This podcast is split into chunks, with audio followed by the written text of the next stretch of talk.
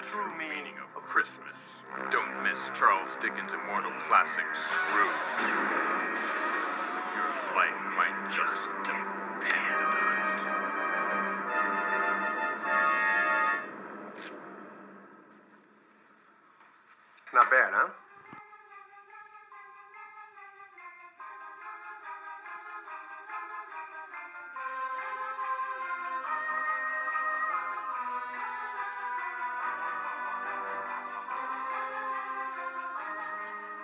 Hello and welcome to Brits on Flex Your Movie Monthly Podcast. With me, as usual, is co-host, Brian Lomax from Brian Lomax Movie Talk. and this month, since it's December, we've chosen a Christmas movie to talk about. And this month, it was my choice. I chose Scrooged, uh, one of my favourite Christmas movies. Brian, do you want to let myself and everybody else know your experience with this movie? Yeah, this was one of the first films that we rented on video. The first film we actually rented ever on video was Ghostbusters, another Bill Murray movie. Um, but yeah, this was this was one uh, as well that we kind of rented repeatedly. Actually, it's, it's not one. It's not just one that we got out from the video shop that one time. It's one that actually we went back to the video shop, and because we couldn't find anything else we fancied, we thought, you know what, Scrooged again. So I specifically remember getting this video out, uh, this film out on video uh, quite a few times. Um, we loved it as kids. I, I until we did the kind of rewatch for this podcast. I hadn't actually seen the film for a good 10, 15 years, if not longer. Uh, but yeah, it was definitely one of the family favourites come Christmas time when, when we were kids. Uh, much like yourself, I, I rented this when it, it first came out, and I repeatedly rented it as well, like yourself. I, in fact, I remember renting it during the height of the summer just because I enjoyed the movie, and from then on, I've watched it most Christmases and sometimes when it's not Christmas as well. And I, I, I love this movie, so I'm, I'm a bit worried about today if I'm going to be able to analyse this properly without looking through rose-coloured uh, spectacles because I, I just I, I really do like this movie and I'm going to try to analyse it. But the good thing is, is you've had a few years from watching it, so maybe you'll be able to pick up on some things that I just may be choosing to not see. Um, But I'm sure we'll find out when we get into it. So, do you have a short synopsis for us? I do, yeah. Frank Cross, played by Bill Murray, is a high powered executive in charge of one of the largest US TV networks. When he is tasked with bringing to the screen a new adaptation of A Christmas Carol, the classic Charles Dickens story, his disdain for the holiday season brings out the worst in him.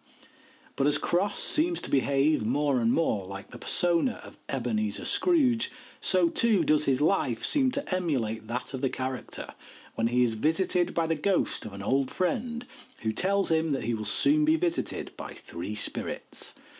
Will Cross be able to learn the same lessons as Ebenezer? Will he be able to rekindle his relationship with old girlfriend Claire? Can he impress his boss long enough to hold back competition for his job from upstart rival John Glover? And can he manage to keep himself alive when an ex employee, played by Bobcat Goldthwait, comes gunning for him? All these questions and more will be answered when Frank gets well and truly Scrooged. Fantastic, that was excellent, Brian. Thank you. Um, so, Scrooge came out in 1988. It was directed by Richard Donner and stars one Bill Murray, who is pretty much in every single scene of this movie, with the exception of the opening scene, which has this kind of strange ethereal opening as it flies through the clouds to this Santa's workshop, and it's, it's it's the opening of uh, a, a strange TV movie called The Day the Reindeer Died, and for some reason, every time I watch that, I keep forgetting that that, that opening's there. So, what did you think of that when you put this movie on and that opening scene happens? Yeah, I totally forgot about this scene. It just wasn't even on my radar, and all of a sudden I felt like I was watching either the Santa Claus or Fred Claus or one of them kind of films. And then it gets all wacky with the machine guns. It turns into kind of like a Bond film with the uh, mm-hmm. Many masked and armed men coming in on skis. And yeah, it, it was very bizarre. It definitely taps into that 80s kind of aesthetic of the of the big action film that was very popular back then, the Arnie type of movie or the Sly Stallone type of movie. Um, but yeah, very funny, very satirical. Um, certainly kind of has a bit of a stab at the commercialization of Christmas and uh, the, the, the way that kind of film companies or Hollywood kind of turns what is generally kind of a, a more positive, hopeful season into something which is just to be exploited for, for big bucks at the box office, I guess. Um, very, very much in the same way that this film itself is doing, I guess, which is yeah taking this beloved story of, of Ebenezer Scrooge by Charles Dickens and, and turning it into something a bit more modern. Hmm. So be- before we really get to the character of Frank Cross, in this scene they, they show some trailers for other things as well, but they highlight the, the start of the story with the, the big adaptation of Scrooge. And they, they show the, the trailer that the company executives have made, and they make it Frank Cross's depiction of the trailer of Scrooge, which also shows this a, a take on and, and the CEOs of that time where they're just trying to sell you something. Mm. It's got nothing to do with the actual thing that they're doing. It's completely ludicrous, but it's just such wacky imagery. They just want you to spend your money or watch the product. They're not actually interested in whether the product is good enough for you or that. And this trailer for Scrooge is It's just downright wacky. It's like uh, there's, there's, literally an atom bomb in there at one point. it's like I think uh, Frank Cross just says that the audience should be so scared that they don't want to miss it. Like it, it, mm. it has to put the fear of, of missing it into their into their heads that they that they feel compelled to have to go and watch it. Yeah, but they seem to be tapping in on like uh, fears of general people at that time. You know, like acid rain, uh, drug addiction, the nuke, like you said, or freeway killers. You know, it's just things that have nothing to do with Scrooge. Not any adaptation of Scrooge that I've seen anyway. yeah, you, you don't even see any footage in the trailer that is remotely tied to the traditional story of Scrooge in any way. No. And, and then we meet our sort of lead character, our Ebenezer Scrooge, Frank Cross, Bill Murray, who is. Uh, I like his little opening scene where he's got stony faced, but he looks in the mirror, has a smile, and then instantly goes back to his scowl. and he's he's someone that kind of plays on that mean spirited throughout the movie. He, he is mean spirited, yes, but he amplifies it in front of people. He wants people to be scared of him. He wants them to be terrified, and he has fun with it as well. There's a maliciousness to the way he sort of stalks round that table in the opening scene, and even pinging the guy's ear. and when somebody else joins in and they're, and they're laughing of it, he scowls at him. Mm. So he wants to be the one in control. He wants to be the only one having fun, and it sets up our main character in this opening scene of being, well, a Scrooge-like boss. Yeah, I mean, he he's not just he's not just a grump. He actually takes great pleasure in other people's mm-hmm. misery. So it seems.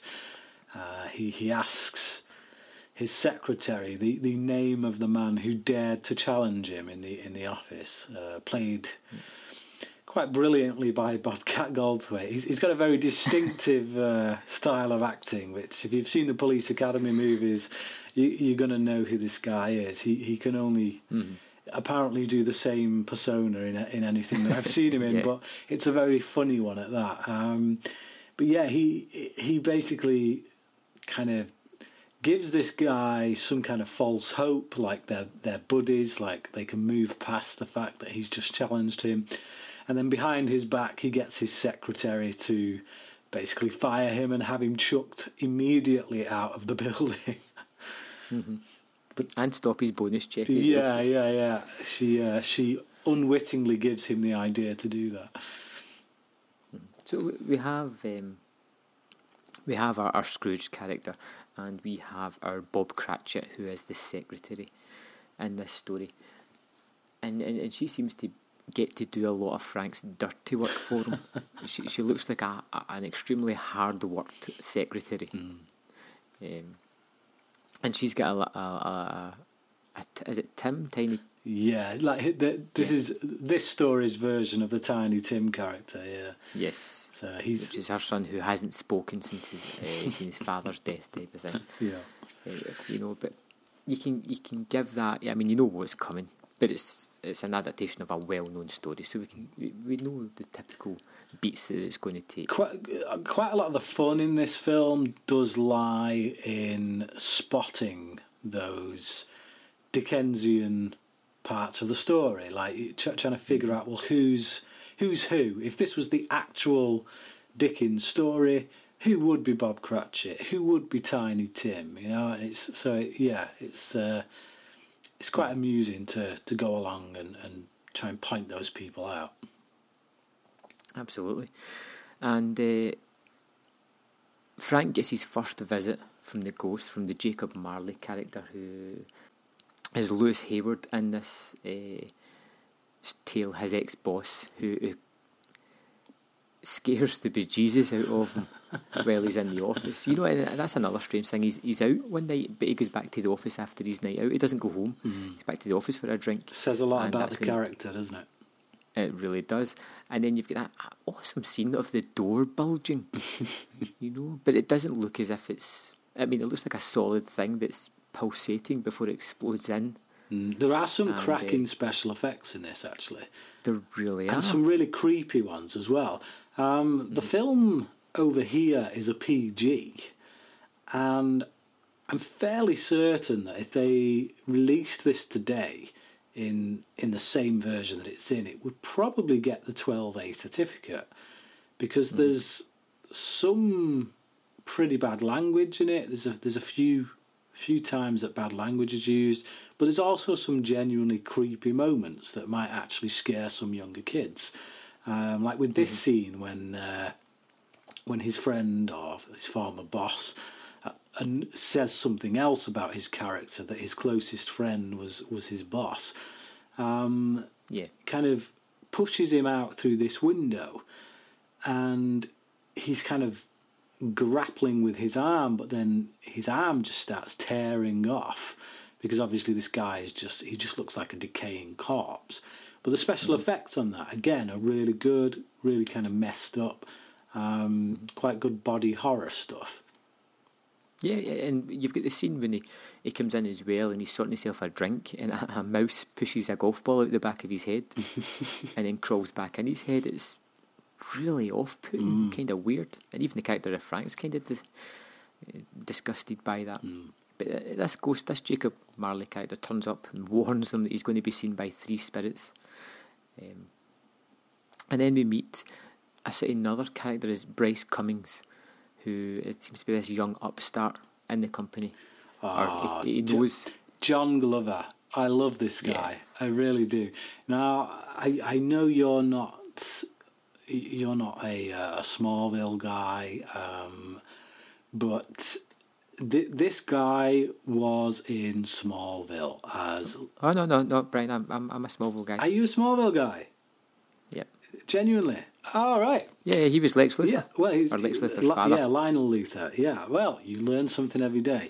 That's good to hear. Now, I, I'm a unabashedly, unashamed, die-hard fan of Smallville. Um, so, yeah, I, I love this guy in Smallville. He's absolutely menacing. He's absolutely just owns every scene that he's in.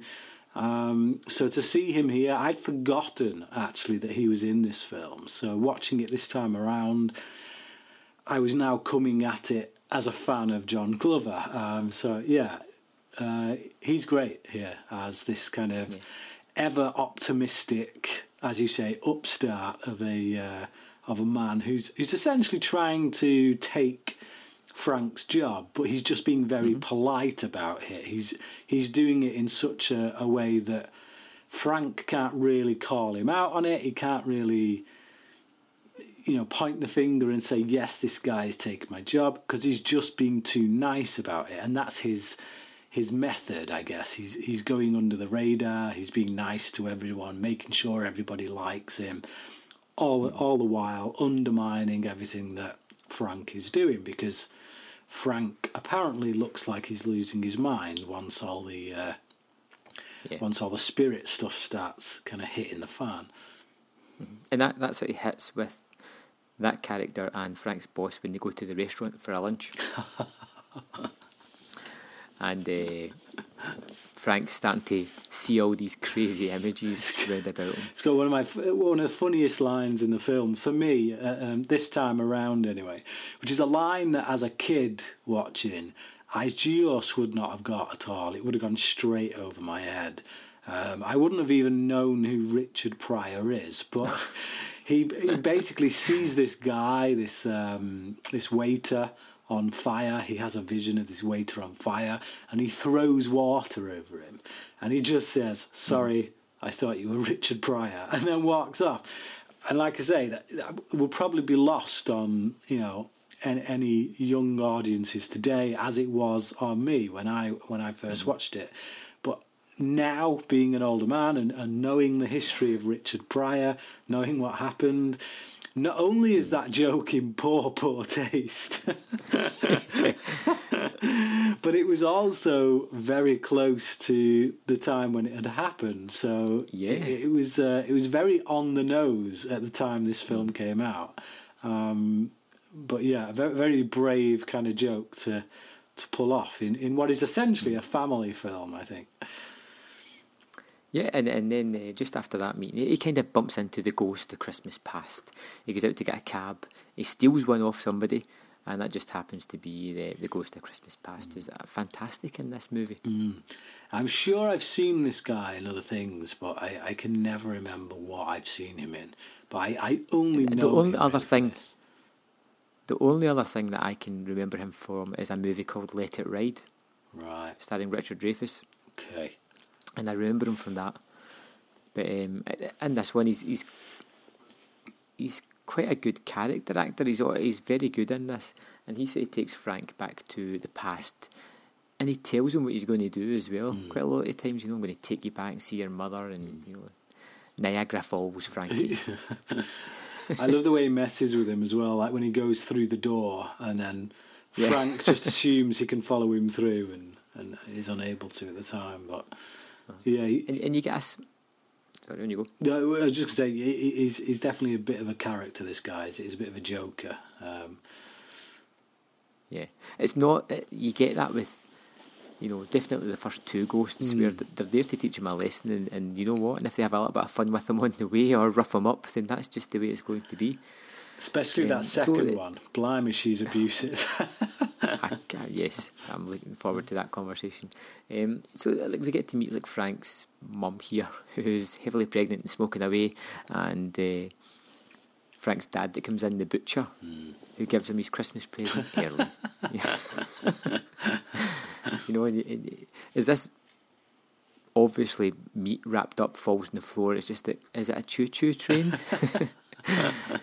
no, no, it is not, and that just gives you an aspect of it as well. You, you get to see Frank in front of the TV, and you get that thing that he's always been in front of the TV his whole life, and that's why he now works in a TV station. That was uh, his uh, the parents that kind of raised him almost the TV, and it's it's it's just that small little scene just gives you an insight to the character before it moves on to him meeting Karen Allen and her first introduction into the, the movie as she clatters him with a door. Mm. I don't know how you, you feel about Karen Allen, but I pretty much like her in just about everything that she's in.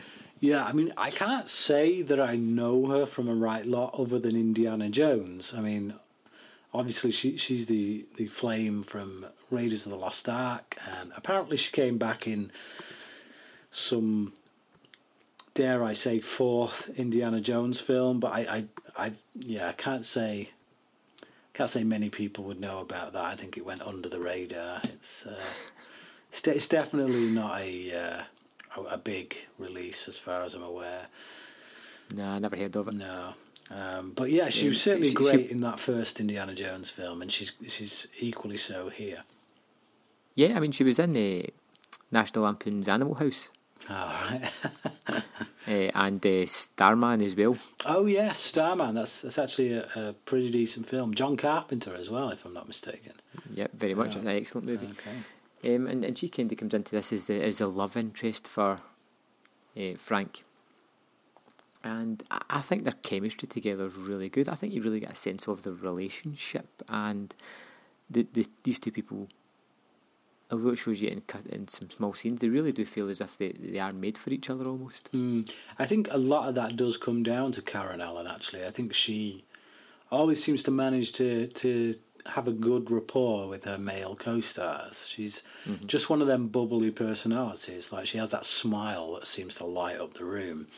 Um, she that manic pixie dream girl before there was such a thing. Yeah, yeah. It's just it's a really wide smile. If you if you watch her smile, it just yeah, it goes from ear to ear. But the the the one weakness I would say about the film mm-hmm.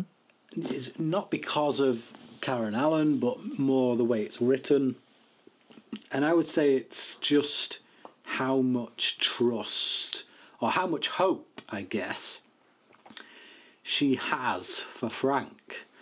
Um, now there's there's a scene much later in the film when they you know she's she's working in this uh, homeless kind of hostel. She looks after homeless people, and Frank comes in, and he's being very rude and very standoffish with other people, um, and eventually she does click, and she just she just kind of have a go at him and and kind of tells him to to go his separate way or whatever, but it feels like she takes an awful long time to get to that point. Like to me, it just it feels like she I don't know has, has got blinkers on as to just what an ass this guy really is. Um, now, whether whether that's just down to the character herself, because she is obviously you know a, someone who has faith in people. She she works with people. Um, she's a volunteer. She's, you know, as Frank says, she's still trying to save the world and all that. So, yeah, whether uh, you might be able to let that slide, but for me, that was just a little niggle that cropped up during the film. when the when the Ghost of Christmas Past leaves, I just like the way he leaves Frank hanging. You know, he just you know Frank's sitting there just going like, I know what's going on, and then turns around and instantly like, what's going on? You know, and it just is. Um, and, and we kind of cut back to Frank within the, the the settings of the Scrooge program that's been filmed. And this is one of the aspects of the movie that I quite like because it's referencing a Christmas Carol, um, and it cuts back to the a traditional telling of that story, and it's a scene that kind of mirrors the scene that we've almost had or the scene that's about to come. Do you know, like when he, he snaps out the Ghost of Christmas Past, he sees the scene of the woman leaving Ebenezer Scrooge, Mm. which is what he's just kind of been showing. Yeah, yeah. Yeah, no, it's, it's quite a nice of, like juxtaposition of, of images. You've got the old timey one uh, with this current story, and it's just a nice touch. Let's go on to the one that I really want to talk about: the ghost of Christmas present. That's it. Carol Kane is this violent little fairy who just makes me smile as soon as she appears on the screen. Because when she appears, she appears ditzy and she's trying to dance and trying to count out the steps, and then before you know it, wham, she's beating the hell out of Frank. Yeah, she kicks him in the balls, she punches him in the face every opportunity she gets. At one point, she nearly pokes his eyes out if it weren't for the fact that he sticks his hand up between them. Um, yeah, she's really abusive. Um, but like you say, she you first see her, she looks like this dainty little fairy, and uh, yeah, it turns out to be the uh, the fairy from hell. It, it's that voice as well, that little high pitched squeaky voice. And she even says to him at some point, um, "You know, I like the rough stuff, Frank." Yeah, it's it's just it's the delight that she seems to take out of beating this guy up as well. Um, Yeah. he, she, it's kind of, I guess, what we would all like to do to him. I, I mean, if it weren't for the fact that this guy's been played by Bill Murray, he he would be a very hard character to like. yeah, and that's part of the charm of Bill Murray. He, he puts that into the character and makes this makes you want to see this unlikable character have that turning point. But um, within this part, with the, with the ghost that keeps beating him up, she takes him to see the Cooley family, his assistant, and and the silent son. And this is one of the, the things that always sort of grated on me, and it's such a small thing in the movie, but the little puzzle. It's got the kids fighting over a puzzle who can't do it, hmm. and you've got the little silent son who's just standing watching them. When they go away, he takes the puzzle over to the window and, and does it straight away. I- I don't know why that annoys me, but it j- it just it feels heavy-handed in a movie that can have some heavy-handed themes and that in it. But it just feels as if they're saying this boy's special, this boy's something different. Than- and- for some reason, it just niggles on my nerve ever so slightly. Yeah, I can't, I can't say that ever bothered me really, but Not even dressing him up as a Christmas tree. uh, no, not really. Not really. What about before we move on to the next ghost? What about the character of uh, Elliot Loudermilk, Bobcat Goldthwait, like you, you alluded to earlier on, and his wacky way of talking? He has a very, very strong comedic presence throughout this movie. I, I love how he just kind of he pops up a lot like throughout the middle section of the film but not really doing a lot you just see him kind of slowly degrading so from the moment that he's been thrown out of the building and he's been fired each time we see him, it's just like snippets, but each time we see him, he just looks worse than the last time we saw him. Uh, and he's trying to desperately get his hands on a bottle of alcohol, which uh, keeps on getting knocked out of his hand, or you know, he keeps on getting splashed on by the car. That just happens to be the car Bill Murray's character is driving again. Um, But, but it's literally, is this not like a, a 24 hour period? yeah, yeah, yeah, yeah. Yeah, yeah, and he seems to he, he like sells blood for money at one point. You know, he's instantly skint for some reason, and it's just every time it cuts back to him, he's he's kind of like a comedic relief.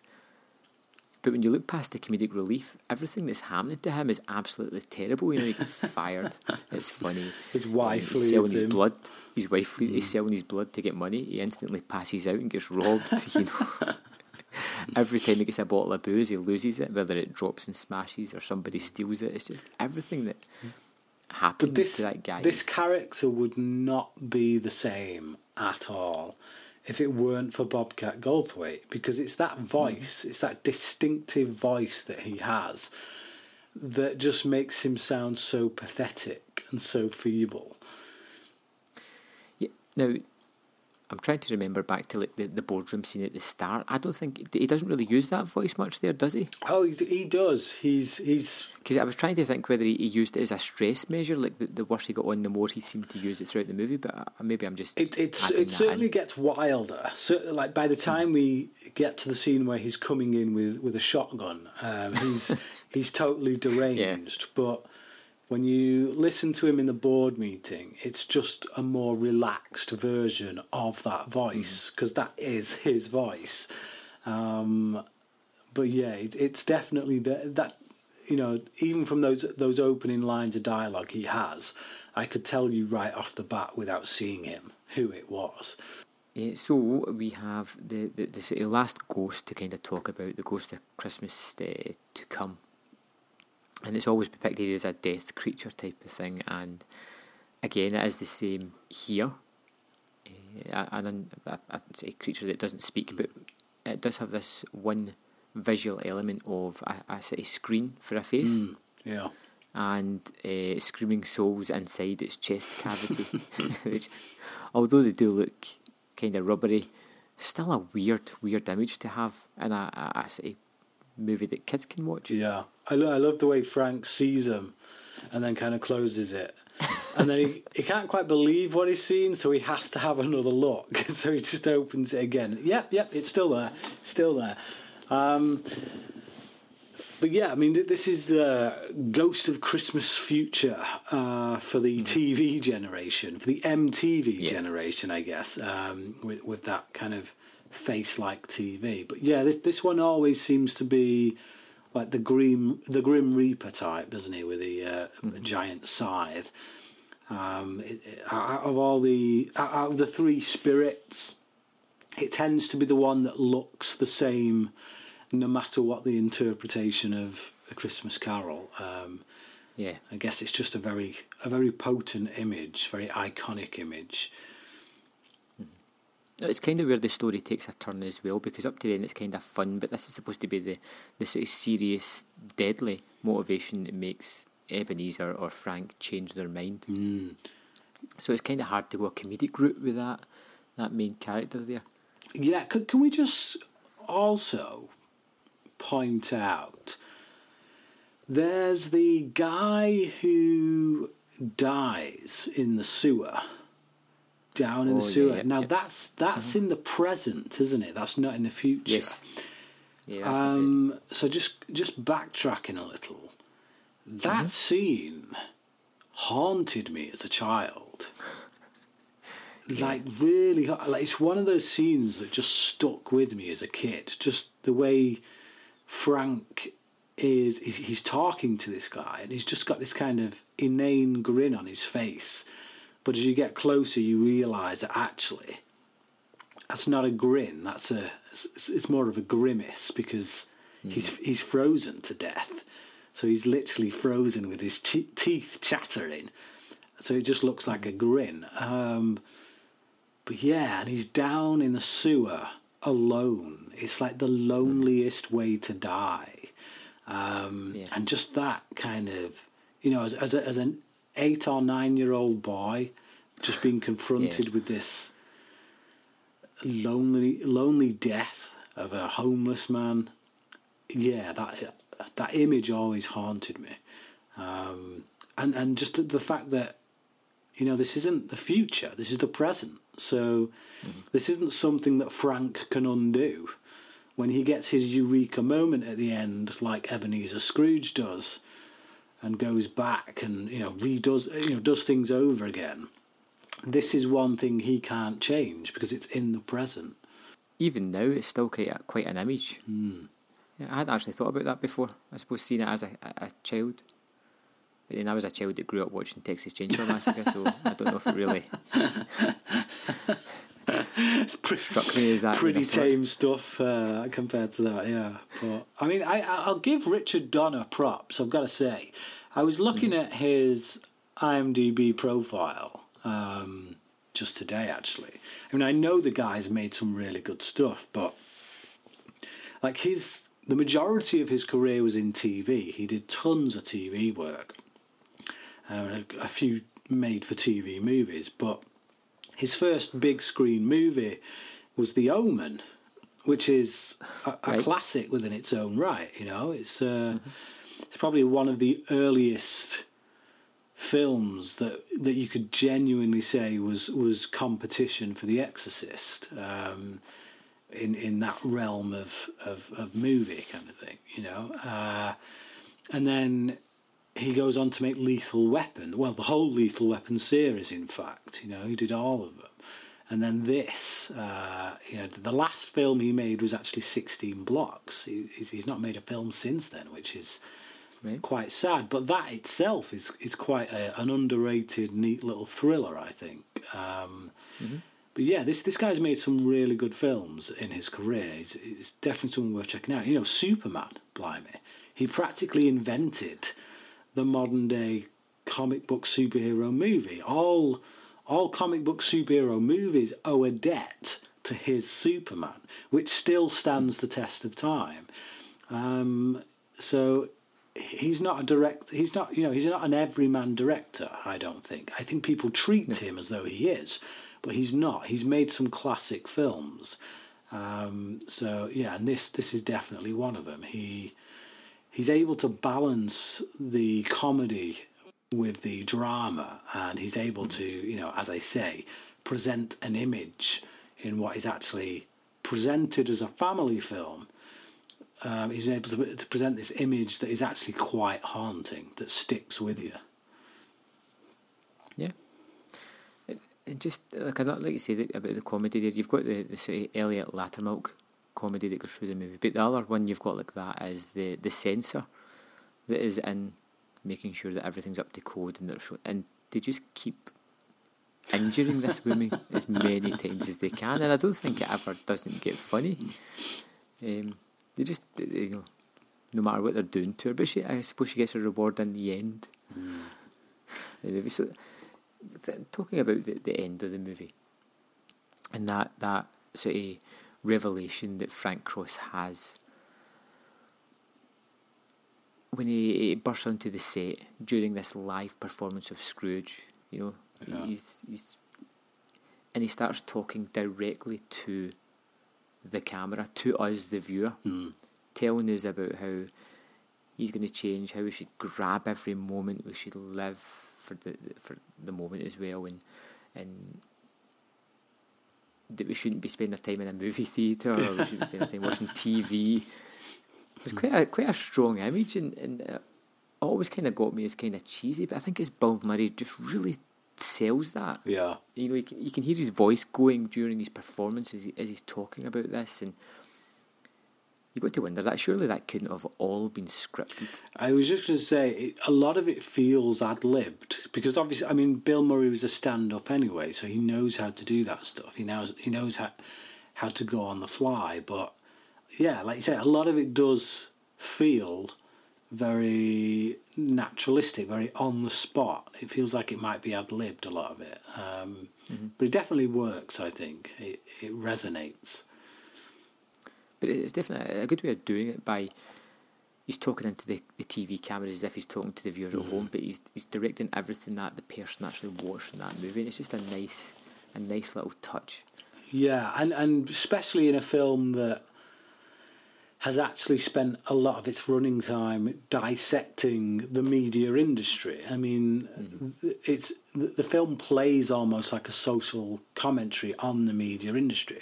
There's one moment which really made me laugh where Frank's boss comes to him and says, "Look, we we want you to start putting like little birdies and, and little mice and, and things like that in, into the uh, into the programming because research has, has shown that actually cats and dogs are now watching television. So we, we need to sell to that market. And you're just like you sat there thinking, yeah, this is stupid, but I can kind of believe that some studio executive somewhere has probably thought of that at some point. Yeah. Uh, because, you know, we live in a world where everything on TV is, is thought out.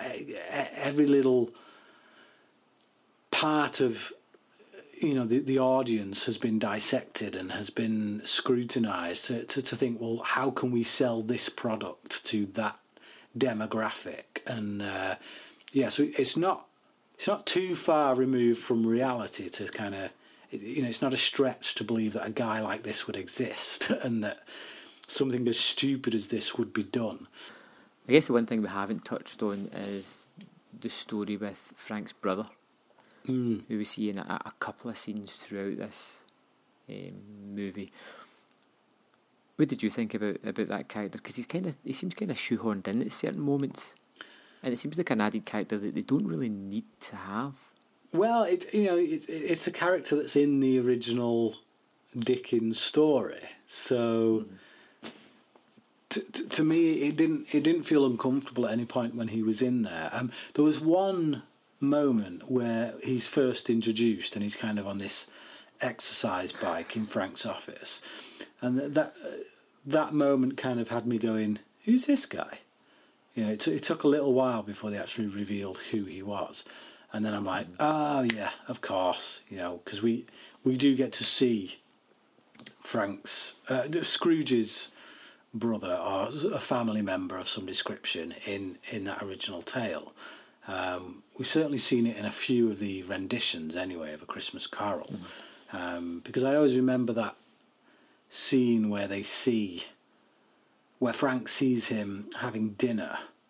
Having it's like um, he's he's having a party with guests around, and Is it is it usually a nephew? Yes, I think it is actually. I think it's it, it usually is because I, I remember in the the Jim Carrey Christmas Carol, the animated one, um, they had Colin Firth playing that character. I don't think it was a brother. I think yeah, I think you're right. I think it was like a nephew. Um, but that character, that that um, not necessarily the particular relative, but the just the the function that it serves has always been in the story. No, no matter which version I'm watching, that always seems to be there, and it always seems to get for me one of the most touching moments. I mean, it doesn't seem to matter which version I'm watching, but the the faith that this character has that his brother will turn around or his his uncle will turn around or you know whichever version you're watching Mm-hmm. It, it always touches me on some level it always makes me think that actually I wish I was a bit more like that I wish I you know because because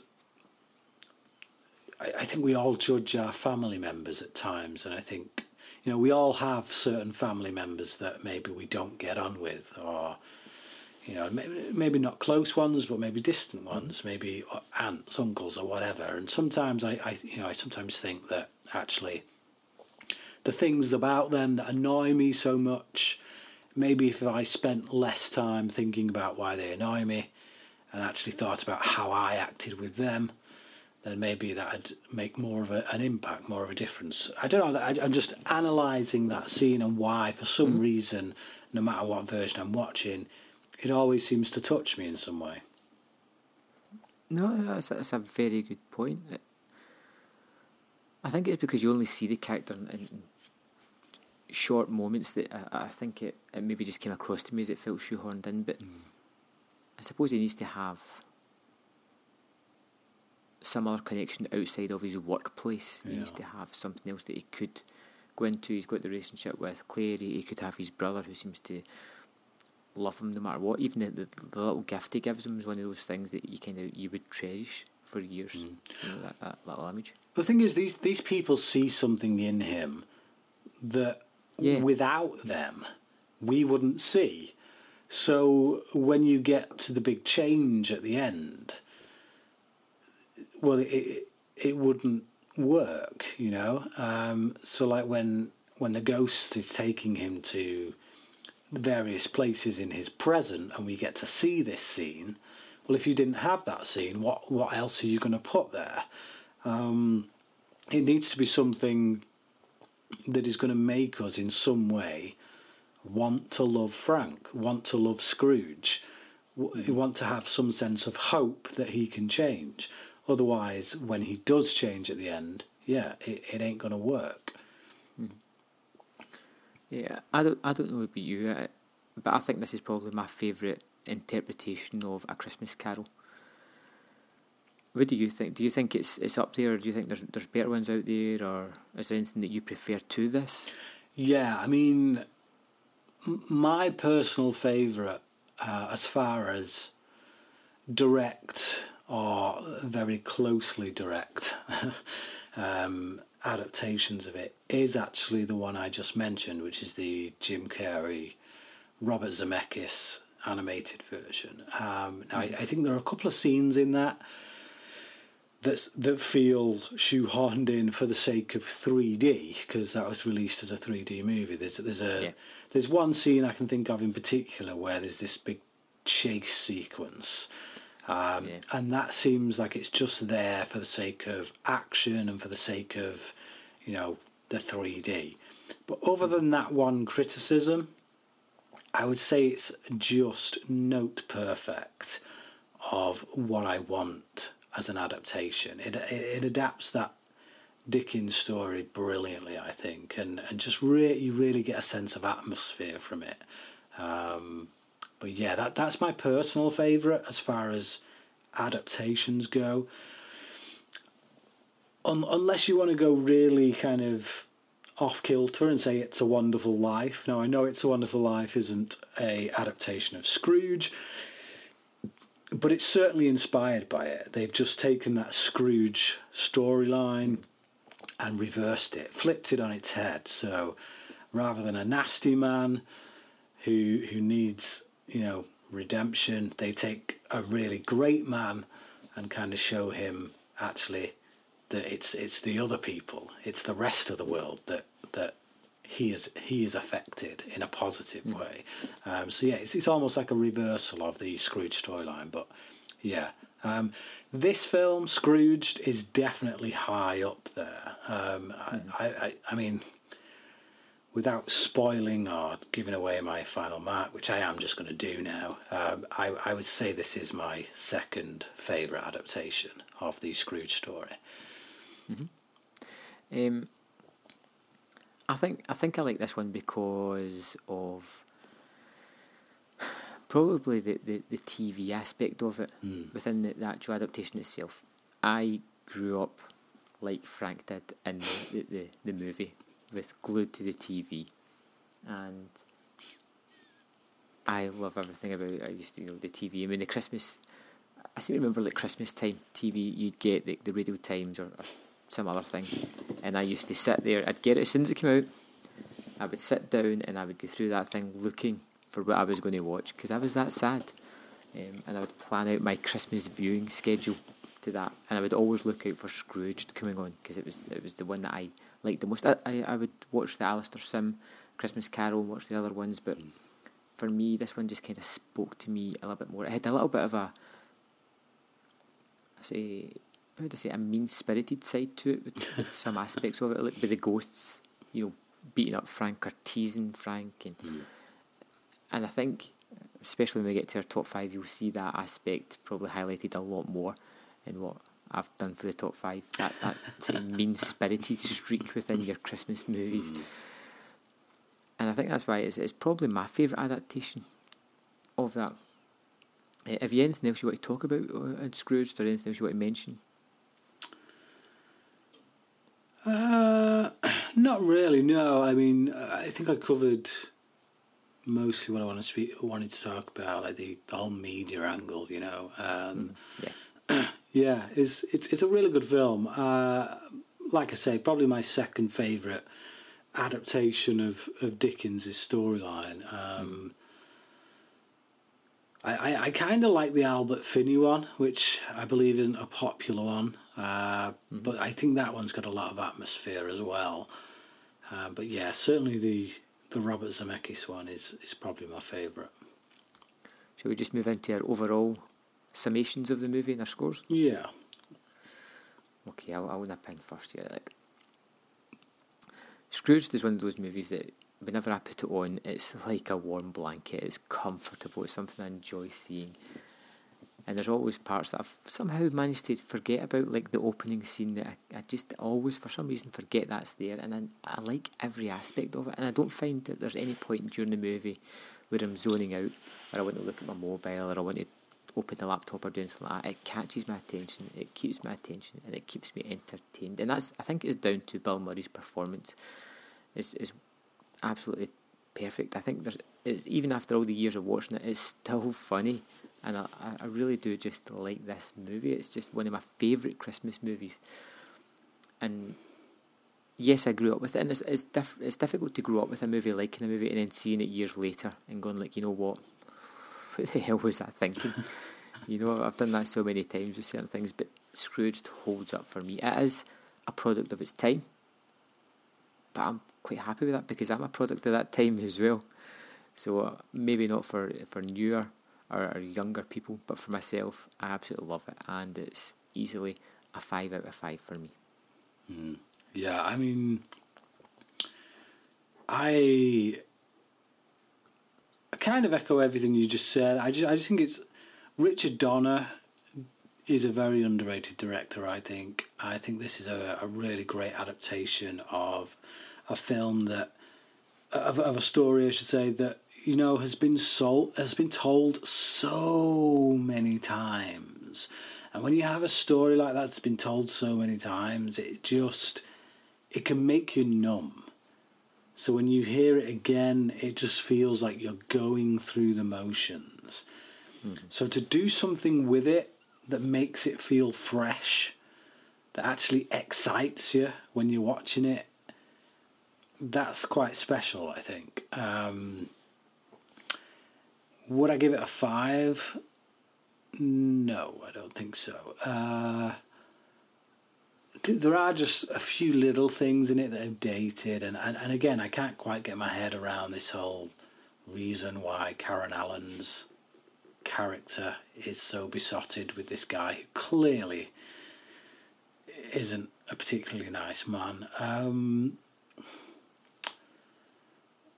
but yeah, the, you know that there is a great balance there of comedy and drama, and there's some genuinely haunting moments in it. If some of the special effects have dated somewhat, you know, they, you think of the the Muppets in the the Grim Reaper's chest. They they don't look particularly uh, spectacular by today's standards, no. but yeah, Bill Murray's definitely definitely watchable in it. Uh, I'd, I'd, give it a, a, four out of five. I mm-hmm. I kind of want it. If I think if I was giving my childhood rating for this, I would definitely go at least four and a half out of five, but probably a five. Um, but mm-hmm. I think some of the sheen's just worn off, maybe because I've seen it so many times. Um, but it's mm-hmm. still really solid stuff. Really good film. I'd give it a four. Great. So we'll move on to our top five Christmas movies, and we said in our last episode that this could be anything. Um, I think you come out with the rules of if it's got Christmas music, if it's got decorations, if it's set at Christmas, it is a Christmas movie. Uh, am I correct with that? Yeah. I said if it if it's set if it's set at Christmas or it's about Christmas, then it's a Christmas movie. Which seems perfectly fair, okay. and that's uh, part of the, the, the rules that I've stuck by. Now, just when I went to do this, I didn't realise there was that many Christmas movies that I really liked. So trying to get a list of five down, especially with adding in those parameters that you gave me, I found this a tough, tough choice. I don't know about yourself. Yeah, I uh, I found it really tough. I mean, I'm looking at my top five now, and I've just realised that actually I need to I need to change something around, but uh, yeah, um, mm, it is a tough one. It is really tough. And would you say there's any like running theme through your top five? Because I know my top five, it seems to be there seems to be a mean streak through just about all the movies that I've got in my my, my top five here. No, no, there isn't. Um, I I think mine mine has a good balance. I would say. Um, Kind of. Okay, no, okay. Well, we just jump straight into this, Brian. That's good. Have you got any honourable mentions first? I, I do. I, I do, but there's too many to, to really go in. You don't. Ha- you don't. You don't, don't have, you have to talk about them. Just just list them. Just list. Um, just list a few. Okay, uh, it's a wonderful life. Uh, Elf. Um, let's see, a Muppet Christmas Carol. All I Want for Christmas, uh, Home for the Holidays. I, Let's get into your top five. okay, it sounds like I've just destroyed yours. Let's just uh, okay. So my number five on my list, and I'll explain it as I go, is Home Alone. Now I've I've watched Home Alone pretty much every year since it came out, and it's something that I like to sit down and watch with my family. I don't think it's a good movie. I don't think it's well made, and I don't think it holds up. But that last fifteen minutes, the sheer joy and, and that it gives me, and it, the laughter that I hear my family having as we're watching these two criminals pretty much get beaten up by an eight-year-old, is just hilarious. And it, although it doesn't make up fully for the, the rest of the movie, which is bloody terrible, it's something that I stick on every year, and I do get some pleasure out of it. So, number five is Home Alone. Okay. Um, when I said I needed to swap something round, um, I'm.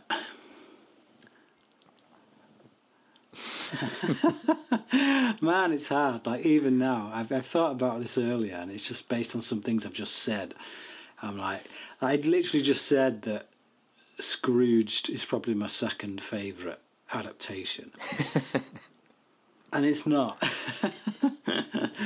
I think it's my third. So, um, yeah. Uh, honourable mentions. Um, Home Alone, I'd say, is an honourable mention. I, you know, I like the film. I, I don't think it's spectacular, um, but I, I do like it. I I think I like the more dramatic elements of it now more than the slapstick iron in the face kind of stuff um, than I once did. Um, but yeah, definitely an honourable mention.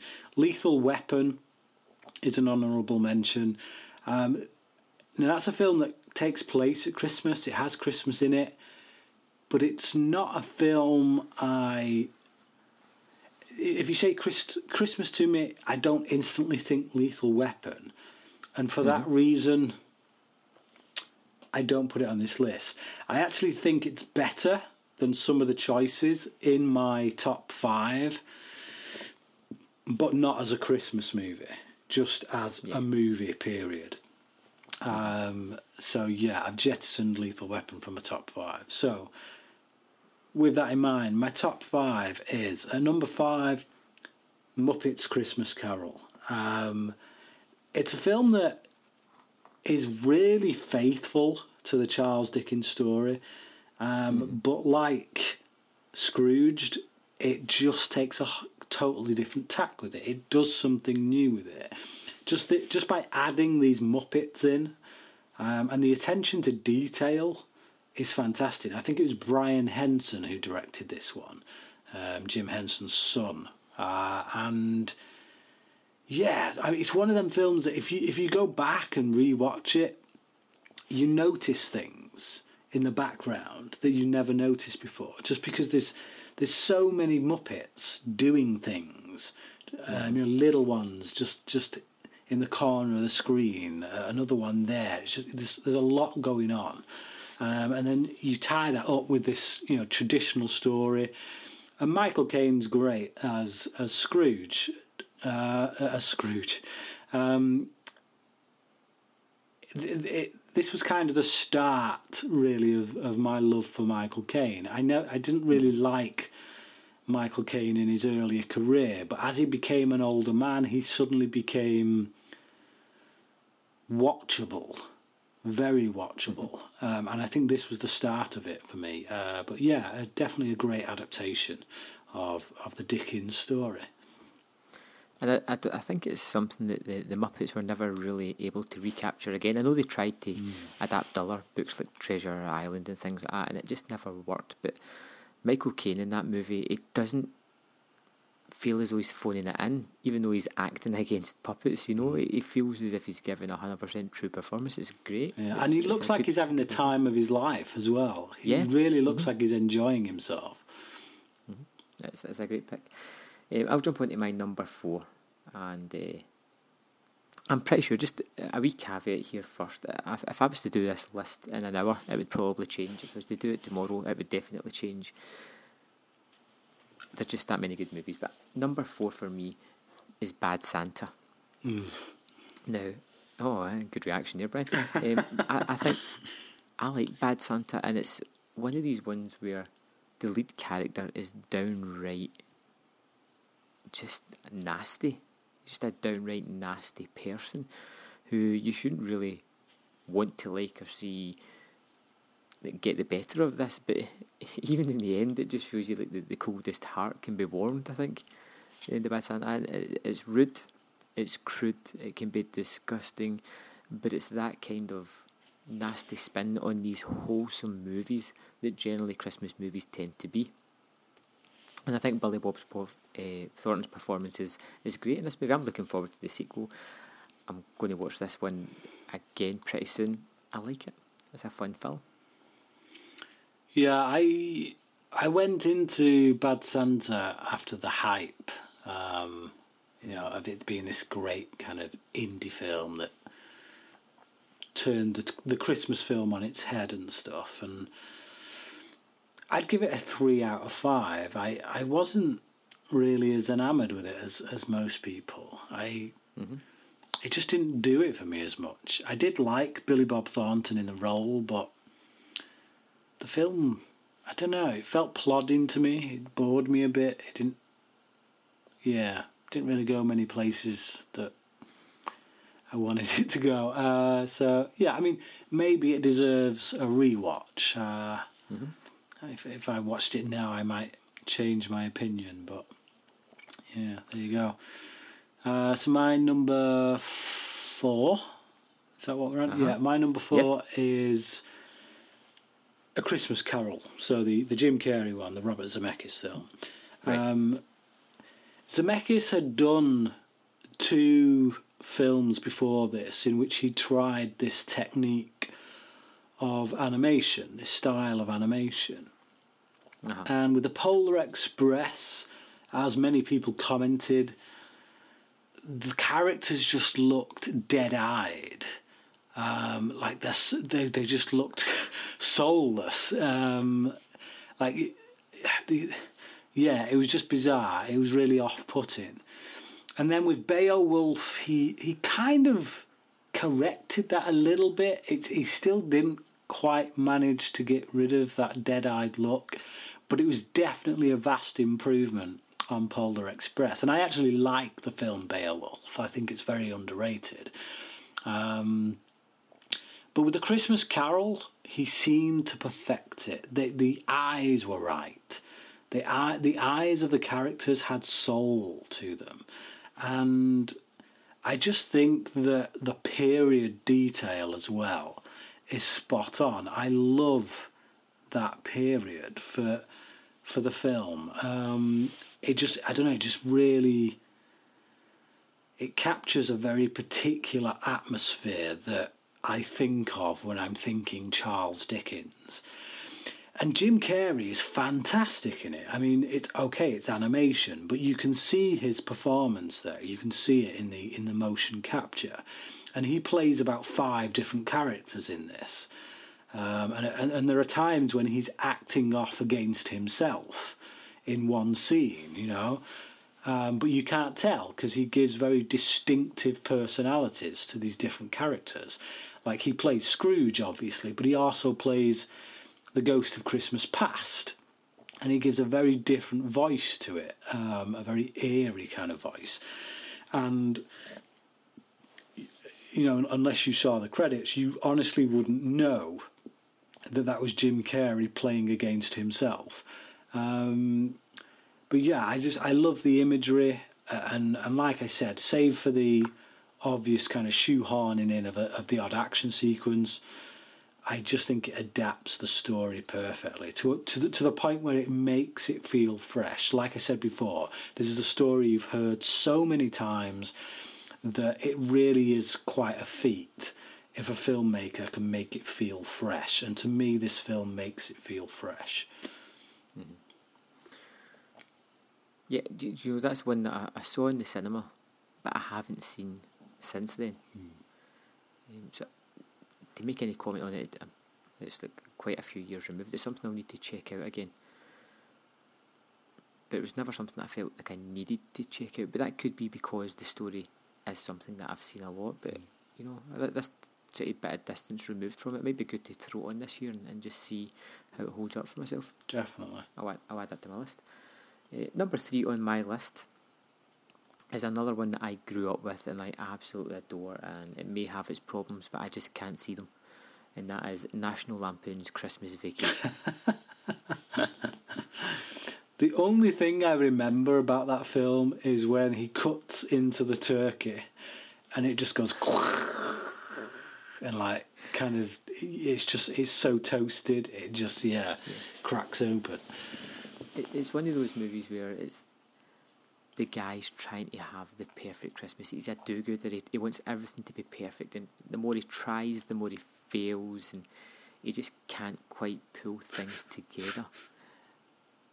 And I, I love the whole Christmas setting, and it's the third part of this series, and I think it's the best and the one that holds up the most. It's the one that I've seen the most, definitely. And I just, I just love it but there is some scenes that do kind of you can look at and you go like, oh yeah, we've we've seen that kind of thing before, or that's not as funny as it should be. It's kind of sticky. And Chevy Chase is, is one of these. I think he's one of these love hate kind of persons. You, either like his shtick or you don't. Um, I do like it, and I, I find that National Lampoon's Christmas Vacation is one of those uh, feel good movies for myself. It's one of those ones that gives me the chuckles. It just makes me feel like it's Christmas time. this is the, you know this is the start of the Christmas period when I start to watch Scrooge and National Lampoon's Christmas Vacation. That's the the that's the sort of beginning of Christmas for me. Uh, so that's why it's my number three. Yeah, my number three is Die Hard. Um, what can you say about Die Hard that hasn't already been said? It's just it's, it's a classic action movie. It's a classic eighties movie. It's one of the best. Um, released obviously the same year as Lethal Weapon. Basically, two absolutely stonking action films. Now, I would actually put Lethal Weapon on a par with Die Hard. If if this was, you know, if we were just talking movies in general, I'd put the two on the on a par. But when I think Christmas movies, for some reason I don't know why, but Die Hard to me says Christmas movie more than Lethal Weapon, and that's that's the only reason that this is on the list and Lethal Weapon isn't. Um, but yeah, John McClane, brilliant character, trying to trying to make up with his wife over the Christmas holiday season, and then he has to take down a bunch of terrorists. You know, we we, we just Just sometimes that happens. it's just you know another day in the life. But yeah, I love it. Great film, great Christmas film. It, it it's bizarre how it kind of doesn't have a right lot to do with Christmas, and yet you watch it and you do feel like you've watched a Christmas film. so yeah, Die Hard at number three. Uh, my number two is Die Hard. um, like for most of the reasons you said, but when you, if you really want to boil the story right down to its core, it's about a man that just wants to spend Christmas with his family, Yeah, and those damn terrorists just get in his way. absolutely. And uh, taking out the fact that it's Christmas, if you want, it's it is one of the best action movies ever made. And when you're going through your Christmas movie stint, as most people do, you see a load of uh, Christmas Carol tales. You see a load of It's Wonderful Life uh, TV episodes as well, like different shows that reuse these kind of similar storylines. And you need something just a little bit different. You know, you don't want another one of those saccharine, sugary sweet Yeah. uh, kind of movies, and you want something with a bit of bite, and that's when you go to Die Hard. It's got the Christmas music, it's got the, the Christmas spirit in it, I feel, and it's got a little bit of action just to, to give the edge off it. That's the thing, is it? It's like it puts you in the Christmas spirit, but it's not the same as films that put you in the Christmas spirit. So, yeah, absolutely. So that's why it's my number two. So what's your your number two, Brian? My number two is Kiss Kiss Bang Bang. Absolutely love this film. Absolutely love Shane Black. Um, Yet another reason I didn't feel comfortable with putting Lethal Weapon in the top five because that would then be two Shane Black movies in the top five. Um, but this one for me is just the better of the two. Uh, it, yeah, it's just perfect. Oh, it, it's it's a film that you really have to kind of pay very close attention to in order to keep up with what's going on. The the, the plotting is very dense, but I just I just love it. It's it's brilliantly written, brilliantly acted by uh, Robert Downey Jr. and Val Kilmer of all people. Um, I love uh, is it Michelle Monaghan in it. Mm-hmm. I think it is. Yeah, I, I sometimes get her name mixed up with someone else. Um, uh, yeah, I usually mix her up with Bridget Moynahan for some reason, but but yeah, it's it's a fantastic film, and it's just got this. I mean, Shane Black is famous for setting his films around Christmas. You know, he he always puts Christmas in his movies, but yeah, you feel that here, and there's you know there's a moment when uh, Michelle Monaghan's got this kind of Santa Claus outfit on, and it just I, yeah, I just you know what's not to love about that, but it's it's it's it's just it's it's a very Christmassy kind of feel to it, just because of the you know the snow, the setting, um, and there is a lot in there about you know goodwill towards men and you know treating people accordingly. So yeah, I I love it. Great film. Yeah, it's a, an absolute fantastic movie. Uh, I think it's something that's finally starting to get the praise that it deserves because it seemed to be just pushed to the sidelines for such a time um, uh, and marginalised almost. Uh, But it's a really enjoyable, quite clever movie. I, I, I quite enjoy it as well. So we'll move on to my uh, number one, and it is Scrooged, the movie we just talked about. It is my favourite Christmas movie. It's one that I absolutely adore for all the reasons that we talked about, and I could go on and on. Bill Murray's fantastic. It's just a great story. My favourite adaptation of A Christmas Carol, and uh, is something that I watch every year, and that's why it's number one. Okay. And my number Drum one. roll. That's more of a fart roll, really. But Yeah. yeah. My number one is It's a Wonderful Life. I watch this film every Christmas.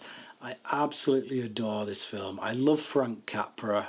Um, I've got about five of his movies, and he's just one of my favourite filmmakers. He you know, he's often accused of, of making Capra-corn, as as as they say, because his films are corny, but they have genuine heart and soul to them. Um, you know, they're not just corny; they're they're just full of heart. Um, and this this is kind of the pinnacle of that. To see this man, and you know, you know, they're so optimistic. This film is, is very optimistic. To see this man who just desperately wants to leave his town, but things keep sucking him back in, things kind of keep stopping him, preventing him from being able to leave. Mm-hmm. And he always stays to help people out, you know, to do things for people.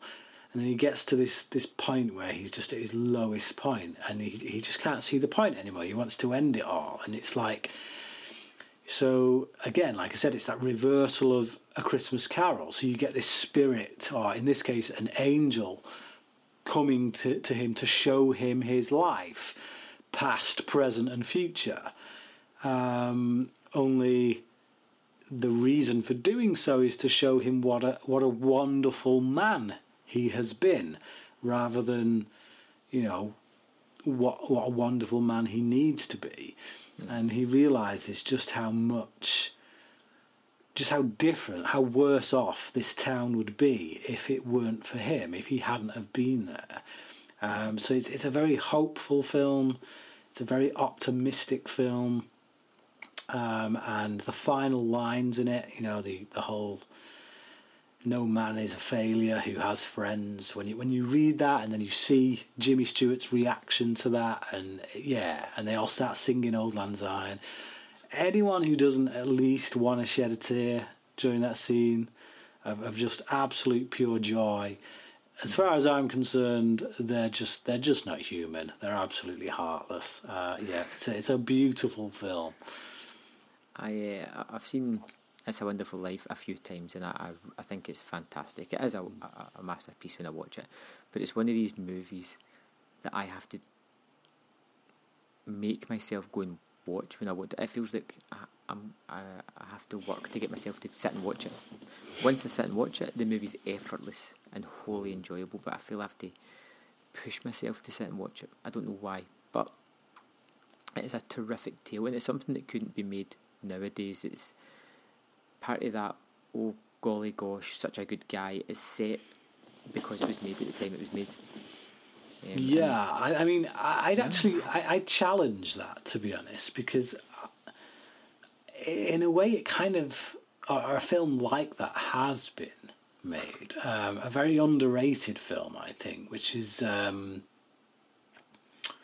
Frank Darabont, another another Frank, um, did a film called The Majestic, and I haven't seen it. It oh, blimey! It's yeah, very underrated. But it's if Frank Capra made a film today, that's what it would be. It it feels very much like Frank Darabont was was making a Frank Capra movie, and that's uh, like you you say. You know, you, you say it wouldn't be made today. Maybe that's why the film wasn't all that successful. Maybe we are just too pessimistic. Um, but if you pessimistic, but it could be it could be cynical as well. Cynical that we can't see somebody being that good these days. Hmm. You know, Yeah, definitely. it's more that more that kind of analysis about it. Um, but I'll need to give that a watch. I haven't seen the Majestic. Yeah, it has. a- It, it, it's more. I'd say it's more akin to um, Frank Capra's "Mr. Deeds Goes to Town" or "Mr. Smith Goes to Washington," um, as opposed to "It's a Wonderful Life." But you can definitely sti- you can st- definitely s- still see that optimism, that Capra-esque optimism in it. Um, So I, I think I do think a film like this could be made today. Um, I wouldn't I wouldn't like to see a remake of this because No. you're treading on dodgy ground there, but certainly something in the in the spirit of it, in the style of it, I, I would be definitely open to seeing. I just think you have to go into it with a a more optimistic head on your shoulders, I guess. Okay, um, well, that's it for our top fives. I just want to drive everybody towards something. So if you you listen to this and you know that both of us have uh, YouTube channels at the moment, I just want to point out that Brian actually has a Christmas season going on, which is fantastic. If you haven't been watching it, you should definitely need to check out. Brian, you just want to just let everybody know just a brief summary of what you're doing so far in December.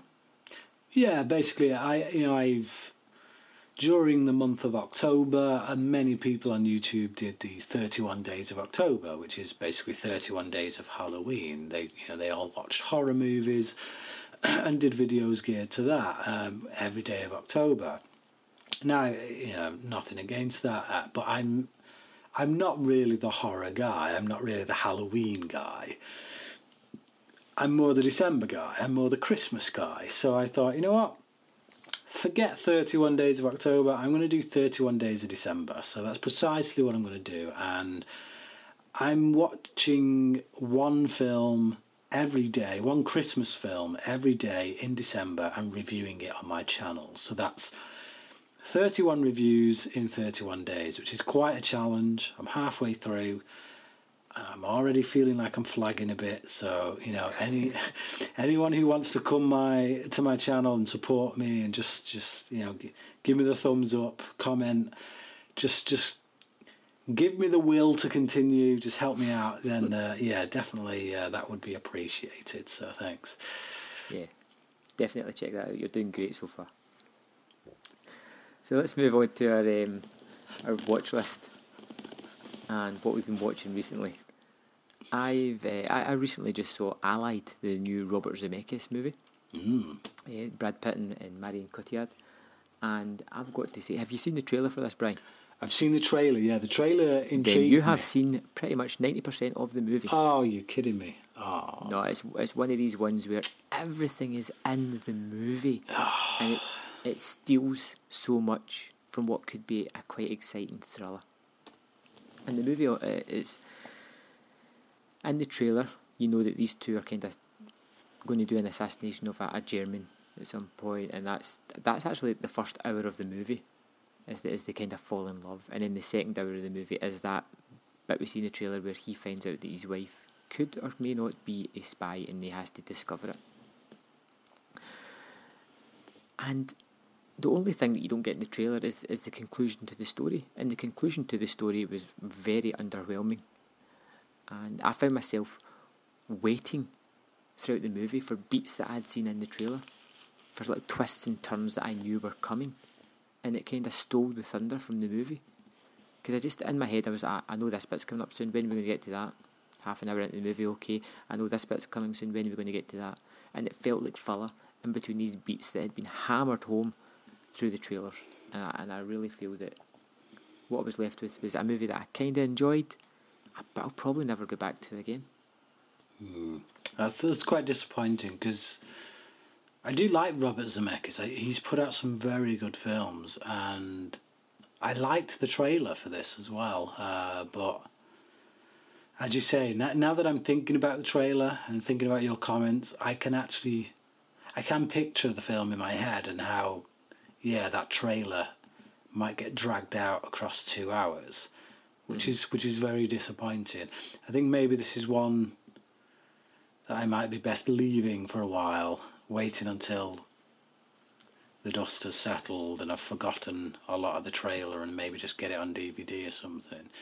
So It may be more rewarding to do that. yeah, do you think if I hadn't seen the trailer and I just went into this blind, that it would have something to offer? Yes, Yeah, absolutely. I think, uh, like I said, a lot of the thunder is stolen from it by the trailer. If I went into this knowing nothing, I would probably have been in the edge of my seat and, and be shocked by some of the turns it took. But the trailer tells you out and out what's going to happen, and it kind of ruined it for me. Hmm. Still, I, I, overall, I, I gave it a three out of five. It's it's got some nice aspects to it, and I think I think you might actually like it, yeah, Right. more than more than maybe I did. Okay. Yeah, the, the the trailer I did find intriguing, but yeah, that's a shame. So I watched Fantastic Beasts and Where to Find Them. Uh, I think J.K. Rowling does a pretty decent job of script duties. Uh, I think some people may be put off by the the tonal shifts in it. I think it, it goes from very light humour, very kind of breezy humour, to suddenly quite dark moments in it. Almost like in the same film, you're going from Harry Potter and the Philosopher's Stone to Deathly Hallows Part 2, all in one film, and you're flip flopping between the two. Um, but for me, they, they kind of made it work. I think maybe a little bit too much time as well being spent with the fantastic beasts, you know, running around trying to catch them and that. Um, uh, when I found the other storyline a bit more engrossing, the stuff that was going on with the uh, th- this this boy played by Ezra Miller and the the villain of the piece played by Colin Farrell. I, I found that stuff a bit more in, interesting, although it was very dark. I think. Uh, but yeah, and, and I did spot myself on the big screen because I, I I was an extra in the film, so I went with my wife to do a bit of um, extra spotting. So, but I liked it. I liked it quite a lot actually. I like the the four main hero characters that they've set up. I'll be quite happy to to go along with these characters in future installments. Um, so yeah, solid stuff. I'd say very solid stuff. Uh, I th- one thing about the film that really, really annoyed me, and I'll just say spoiler warning now. If you haven't seen Fantastic Beasts yet, and you don't want this ruining, although how you wouldn't know about this by now, I don't know. But yeah, spoiler warning. If you don't want it spoiling, turn off now or come you know come back whenever. Um, but I hated hated when Johnny Depp popped up at the end of the film. It really annoyed me, and not because it's Johnny Depp, because I like Johnny Depp in many films. I, I really liked what he did in Black Mass recently. The reason I hated it is because it was Johnny Depp just walking straight out of a Tim Burton film. It it looked like he'd literally just walked off the set of whatever Tim Burton film he'd been filming lately, and it really annoyed me. I, I'm with you on that. It annoyed me, but it annoyed me for a different reason, and that's because I thought Colin Farrell was excellent as the. Fantastic! I loved And- Colin Farrell in this. And the thought of not seeing him in any other movies was a bit of a letdown because I Mm. really liked him. Yeah, I just I became quite engrossed by Colin Farrell's character in this. I, I felt like he was a very worthy villain. Um, you know, if, if you've got to make him second fiddle to a bigger villain, then fine, make him a Malfoy, so we at least get to still see him, so he at least still remains his own character. But if we're getting Johnny Depp now in this guise in the rest of the films, I, I'm just going to be thinking, you know what? I wish we still had Farrell because I really liked him in the role. Colin Farrell's one of them actors who is seriously gaining much more respect from me the, the further he goes on in his career. Uh, he's he's one of my favourite actors at the moment. Uh, I, I really liked what he did in the second season of True Detective, despite the flack that that season gets. Um, and I love him in In Bruges, Seven Psychopaths. Yeah, he's he's done some fantastic stuff, fantastic work. Uh, but yeah, I loved him in this. Yeah, so next time around, um, I've chosen the Nice Guys uh, as the as the film to review. Uh, this is currently one of my favourite films of this year. Um, it might actually be in my top three. I think it is in my top three of this year, if not my favourite. Um, but I've only seen it the once. I have bought it on Blu-ray, so I'm itching for an excuse to to watch it again. So, yeah, uh, the Nice Guys, um, and I think the top five, pretty obvious one given what this movie is. I want to say buddy cop movies. Now, the, the characters in Nice Guys aren't explicitly cops. They're not both cops. One of them's a private detective. Well, I think they're both private detectives, if I'm not mistaken. Um, so, yeah, buddy cop movies, top five. Nice. Okay. Now, does that go for, say, you've got things like The Last Boy Scout, where you've got a detective and another, an ex quarterback who team up to solve a mystery? Yeah. kind of thing as long as one of them is a cop and he buddies up with someone, it's a buddy cop movie. Nice. I'm going to have some fun with that one, I think. That's a great choice. I'm looking forward to watching The Nice Guys again. It's been one of my favourite movies of the year mm. as well. Yeah, so we'd like to thank everybody for listening to our recording, and hopefully you'll join us next month for The Nice Guys. As always, there'll be time tracks below, especially if you want to miss out on that spoiler warning. There'll be a time of when to go to to, to miss that. And as always, our social media links are in the comment box below, and we look forward to seeing you next time on Brits on Flicks.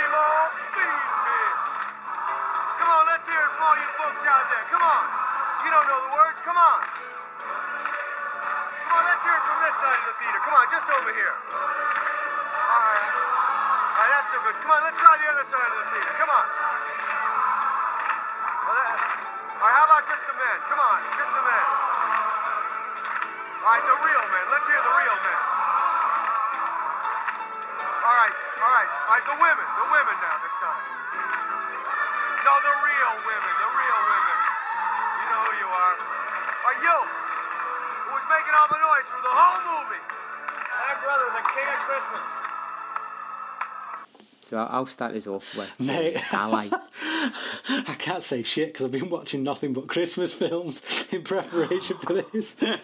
I'll I'll, uh, I'll bring a few up. I think there's been a few scattered in. Sorry, go on. Okay. Start start that again. Start that again. Eh, and yep, don't so- u- and don't use this as an outtake.